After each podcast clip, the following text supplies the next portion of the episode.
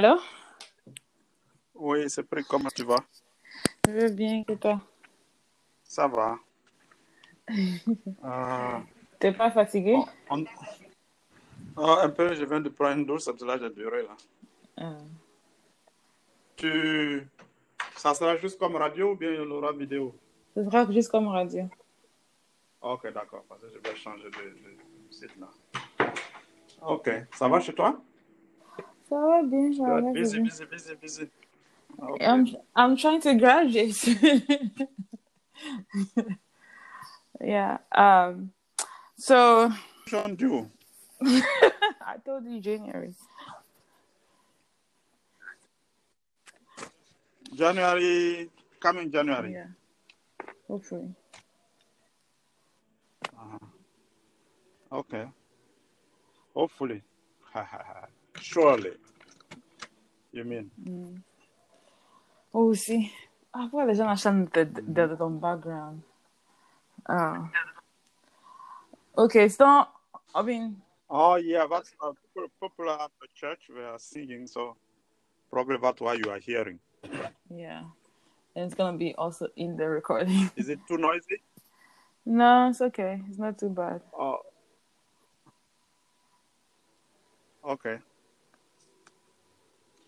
Yeah, that's that's the way it is. Unfortunately, sorry. okay. Otherwise, we have to wait until the service is over. no, we already postponed this for too long. Let's get over it. So, I can give you, I can give you a little bit of like how the episode is gonna go. Um, so we are recording, Yeah. a, we are recording a podcast. So it's it's not really an interview. It's more like a discussion. Uh, a discussion about what you do, how you got interested in the field. So the questions are mostly like guidance, not necessarily not, it's not really a script. It's just like guidance around the conversation. Um, so Okay. yeah, it's gonna be. I'm aiming to be 30 minutes, uh, the maximum, and 30 minutes. Um, and I basically will trim the video or edit the video, uh, however you want it when we are done recording. The things that you want to remove, or the things that you wanted to you want to add, we can try and figure out how to manage that. Um, so how it's gonna go is I'm just gonna give a short introduction. So just like you know, short welcome, introducing myself and introducing you, and then we'll start. So we can always start with like an, an icebreaker, and then the way I decided to do the icebreaker is I'm talking about your middle name. So I was asking you what is your middle name, so that kind of ease to the conversation. Um, and then we can go with more serious topic, and then Hello. ideally we try to end with a more fun conversation about things that you do outside of outside of, of work or outside of your fields. Because the goal is to show like a wholesome person like you know your interests but also your life. Does that make sense? Yeah. Okay. Yes, somehow. what do you mean? What, what's unclear? What's unclear? Uh, No, it is clear. It is clear. Um, I just realized that the icebreaker is about my middle name and the file I sent. but you, you do know your middle name so you don't need it So, so I'm trying to get it to see what I wrote first. Yeah. Okay. Yeah, I get it. okay so are you ready Oh. Yeah, I think so. Okay, we'll start then. Okay. Welcome to Visibility STEM Africa podcast. Uh, Visibility STEM Africa podcast is a monthly program where we explore the personal journey and scientific contribution of African researchers on the continent beyond. In stories, we get a glimpse of exciting science and its application for society. I'm your host, Elaine Kwame, and this is Visibility STEM Africa podcast. Today, our guest is Dr. Christophe Kouame, who holds a PhD in agronomy from the University of Florida in the US. He has about 25 years of experience in agricultural research for development in several African countries. Welcome, Dr. Christophe. Hello. How are you? I'm doing good, fine. I heard a very busy day. How was your day so far? so far, so good. Yes, I'm returning from a week break, so I had to uh, exchange activities, leaving the village, coming to town, and trying to prepare for Monday morning work. Wow, you you are very very busy. I see. So we like uh, somehow. somehow. so we like here yeah. we start our conversation with an icebreaker, something very very difficult. Uh, so I'm gonna ask you, you know, what is your middle name? Do you have a middle name, and what if you do, what is it? Yes, thank you, uh, Elaine. Uh, I do have a, a, middle name. My middle name is uh, Nguessan. Uh, uh, it's a simple middle name that can be uh, uh, named after uh, name. Let me start. Let me start over. okay, Yes, I do have a middle name. My middle name is uh, Nguessan. Mm-hmm uh, it has a nice meaning. Uh, it means that uh, I was the third born in a succession of three boys from my mother. Mm. And uh, that's a name. A, a, female also can be can have the same name, uh, meaning that it would be the third born in a succession of three uh, female from the same mother. Wow, sounds so specific. Hello. Yeah, can you hear me? Yes, okay. now, I was yes. saying that sounds, the description sounds so specific. Hello? Yeah, I can hear you. Okay. Can you hear can you hear me now? Yes, I can hear you. okay. So we can go right into the conversation. So we are very, very interested in your journey career. So we wanted to, you know, what's the genesis? Like how did you start in your field and why did you even choose your field?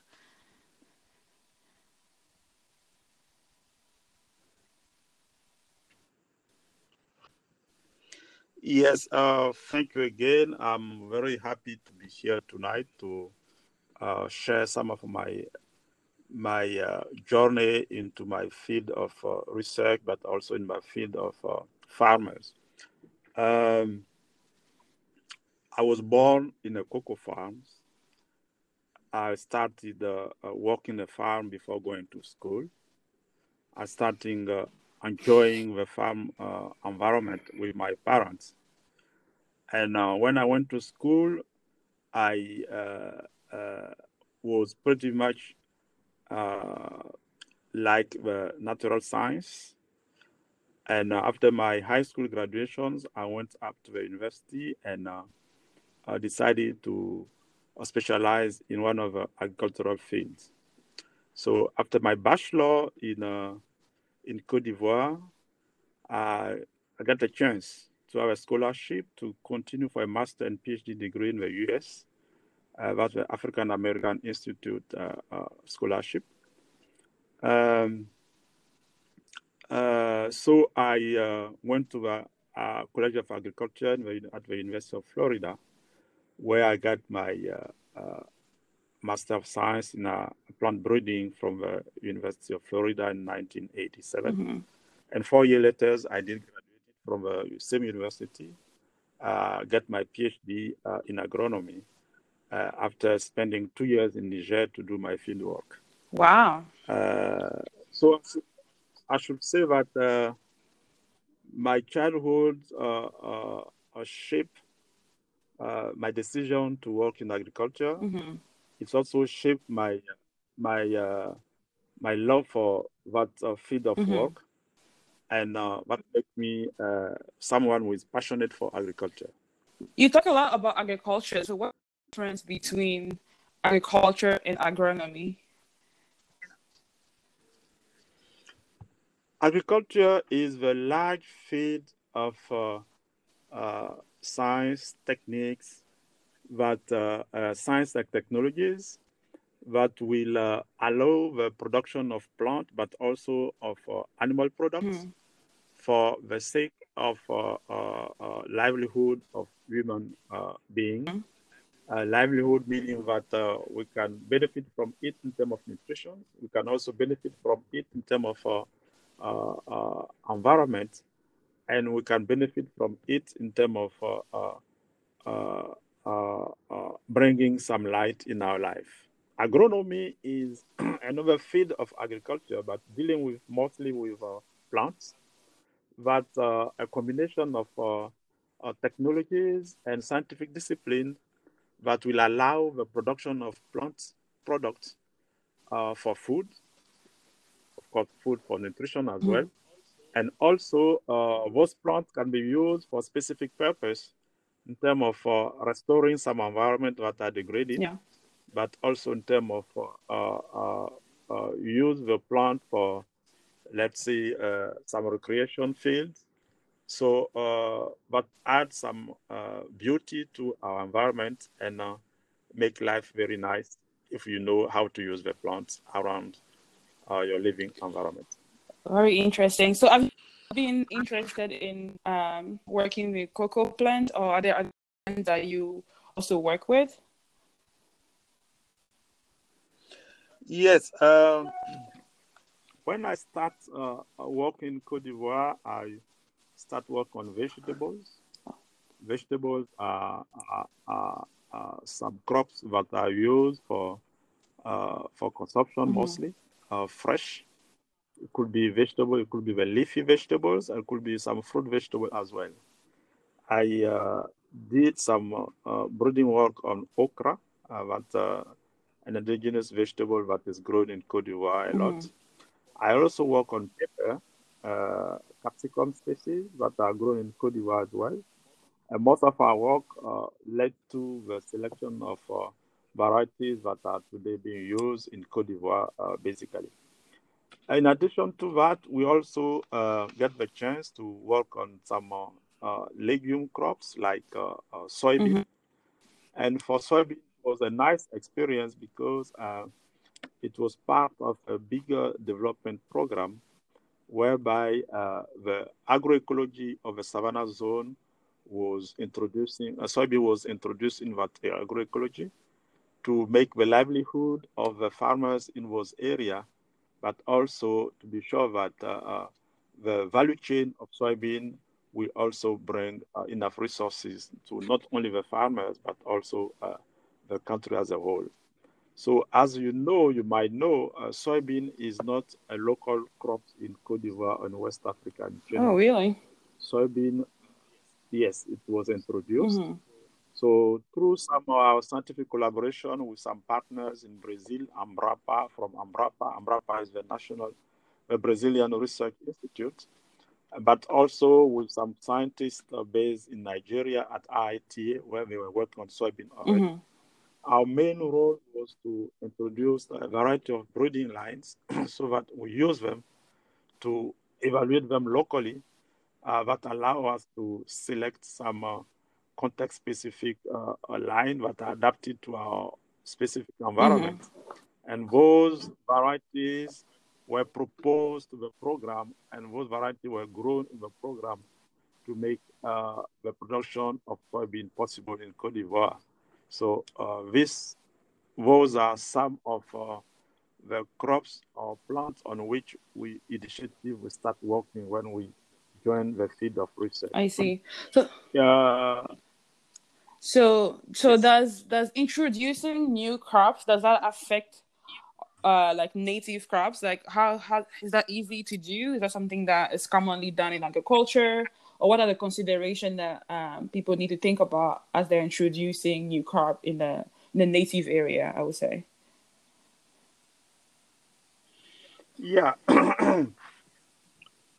actually, uh, it uh, depends on the area where we want to introduce it. Uh, usually, uh, I indicated that uh, uh, the main objective for introducing soybean was to develop a nice agricultural program in the savanna agroecology of Cote d'Ivoire. Mm-hmm. In those areas, introducing soybean that can be used at, on a small scale, but also on large scales, where the program want to produce soybean on a large scale, uh, mechanized uh, technologies to produce those crops.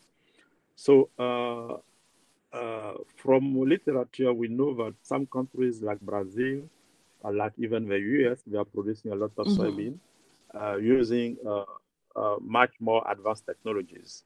So the idea of the program was to do the same way, to produce soybean uh, on a large scale so that you can uh, have some uh, uh, uh entrepreneur farmers will be able to manage the mach- farm mm-hmm. machinery, will be able to produce the crop, and will be able to sell good quality soybean. As you know, soybean also is a uh, we can process some oil from soybeans.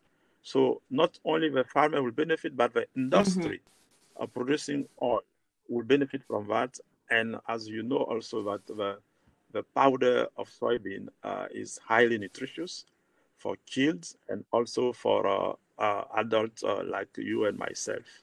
So on the whole, the decision to introduce soybean was based on the value of mm-hmm. our crops and on the uh, opportunity to to to, to develop uh, uh, the productions in those agroecologies, and in so doing, we can bring more prosperity for the farmers and from some of the industry that can uh, be developed together with the production. Wow, that's that's how the decision was taken. Okay. But it does not affect the other crops because the other crops will be produced the same way as they are being produced. That's very interesting. Wow. Um, mm-hmm.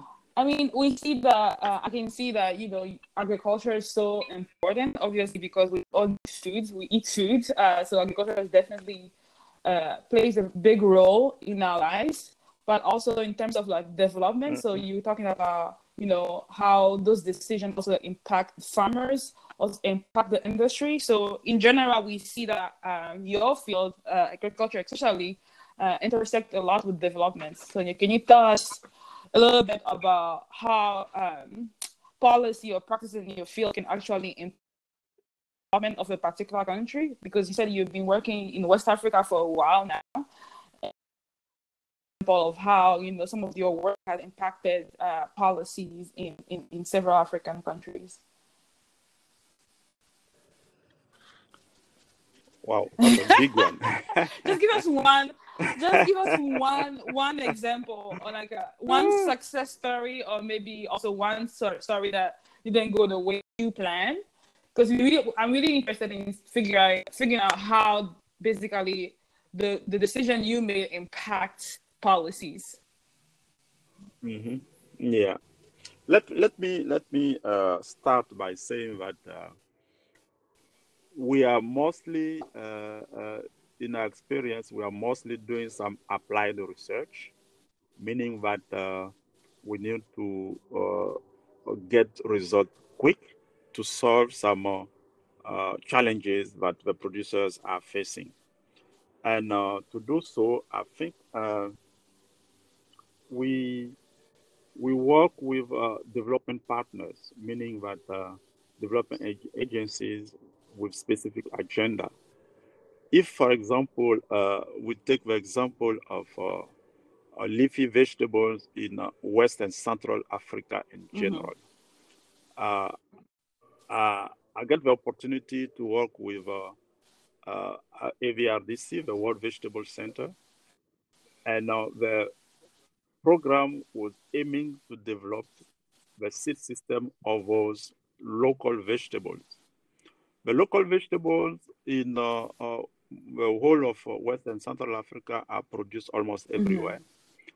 But they are produced in a way that uh, the farmer will produce his own seeds and uh, the varieties, uh, we call it the cultivated varieties, are not well reproduced and our program came in and was able to uh, evaluate the performance in terms of nutritive performance, nutritive values of those uh, uh, crops that are of those cultivar, indigenous cultivar that are being produced. Mm-hmm. The program evaluated the performance, and through uh, massal selections, the program was able to uh, uh, identify the the elite varieties and uh, once both varieties were identified, we team up with the private sectors, the seed companies, wow. to promote the production of seed of those materials. In so doing, the business people like the seed industry mm-hmm. can produce the seed of the selected indigenous vegetables and make a, a business model that will allow them to produce the seed, to sell the seed, and will allow the farmer to get the appropriate quality seed for the, the vegetable productions. If we take a crop like uh, a vegetable crop like tomatoes, a lot of work have been done on tomatoes in the West, in developed countries. Mm-hmm if you want to grow tomatoes, you know where to go to get the seed that you want, that is suited to your uh, mm-hmm. area, and you produce. But when you take uh, an indigenous crop like amaranth, mm-hmm. you know, you cannot proceed the same way as tomato. Yeah. So our effort was to develop a seed system for those, uh, let's say, neglected uh, species yeah. that are used locally for nutrition and also for livelihood in general.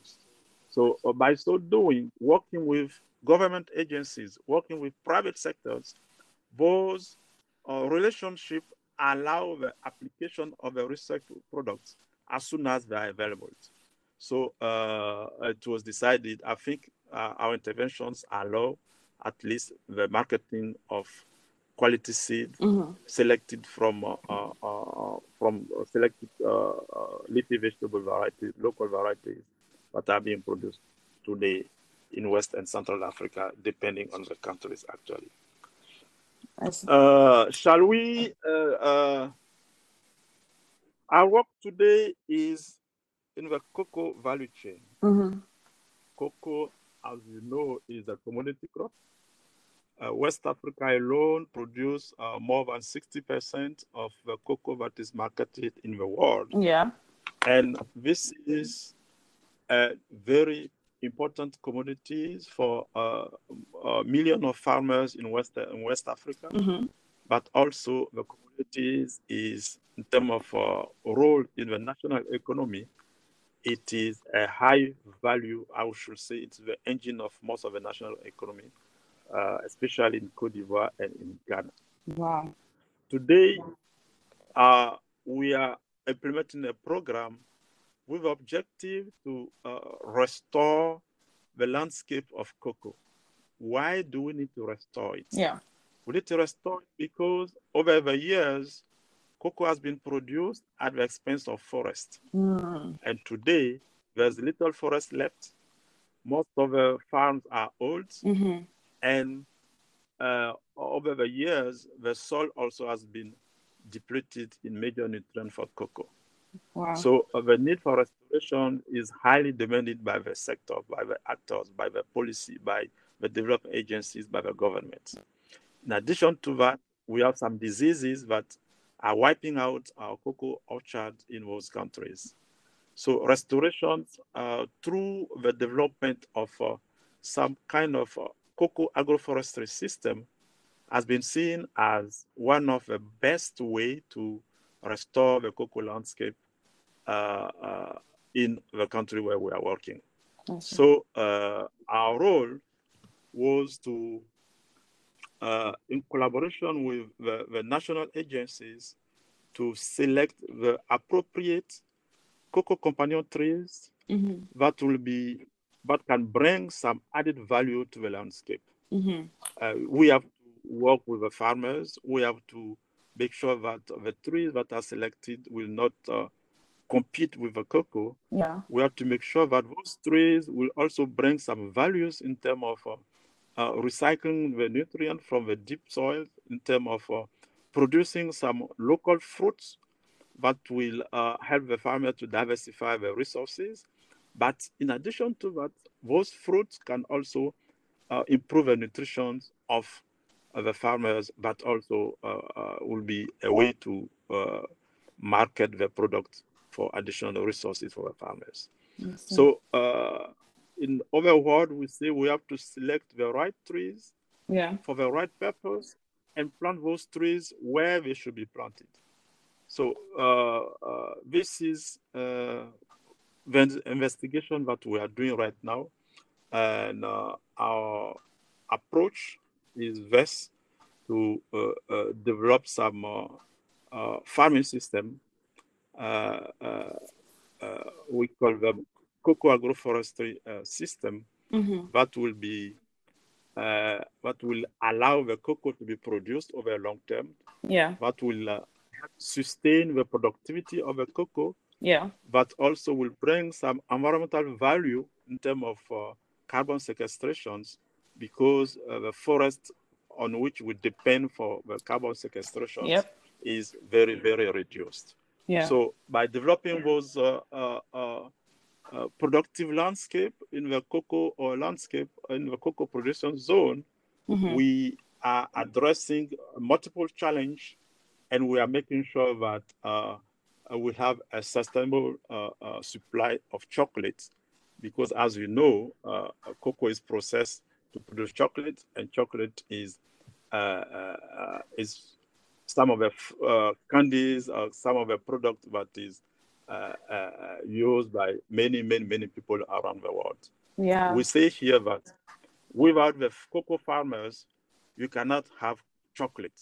So to have a cocoa farmer all the time, we need we chocolate. Need to have a chocolate all the time, we need to have, to make sure that the, the work of the cocoa farmers will be productive. We make sure that we'll have enough cocoa on the market to produce the chocolate. Wow, that could be that should be your campaign. Like instead of saying save cocoa, you can say save the chocolates. I think people will definitely relate with chocolate more. Um, yeah, very, yeah, that's true. That's true. It's a very very interesting story. Thank you for sharing. I was really also curious about sustainability. You mentioned thinking about the mm-hmm. context of climate change.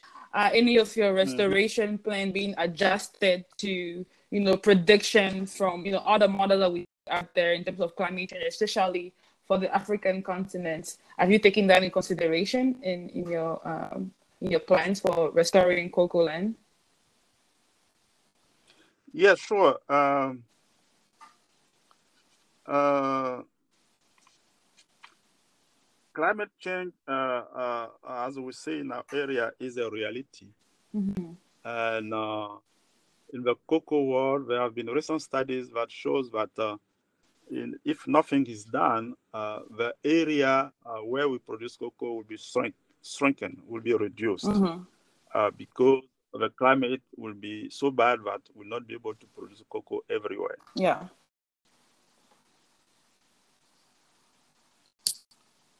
Is, this is one once again uh, the beauty of uh, the approach we are promoting uh, in developing some cocoa agroforestry mm-hmm. models. Uh, because uh, uh, by introducing the trees, we can also cope with some of the climate challenges. Wow. The trees can provide some kind of mm-hmm. shade mm-hmm. to the cocoa during a young age. The trees can also be a buffer, a climate mm-hmm. buffer for the, the cocoa plants to be able to survive, to be able to remain productive and the trees can also uh, bring some um, adaptation mechanisms for the whole landscape. So, um, uh, uh, so you're saying that the, your plan already takes so, in consideration climate change. So your your your your model of uh, saving cocoa land is already going to provide kind of slow down the impact of climate change. Exactly, exactly, exactly. Um, wow, that's amazing. Uh, I'm I'm really happy that uh, we are as Africans are thinking about climate change and are implementing that uh, in our in our work and um, our models, like some of the work that you do. We almost to the end of our conversation, and we always like to kind of end with a more on the lighter lighter side. Uh, I guess my question for you to end will be, what have you enjoyed the most in your field? Something that you are really you are really happy uh, about your field.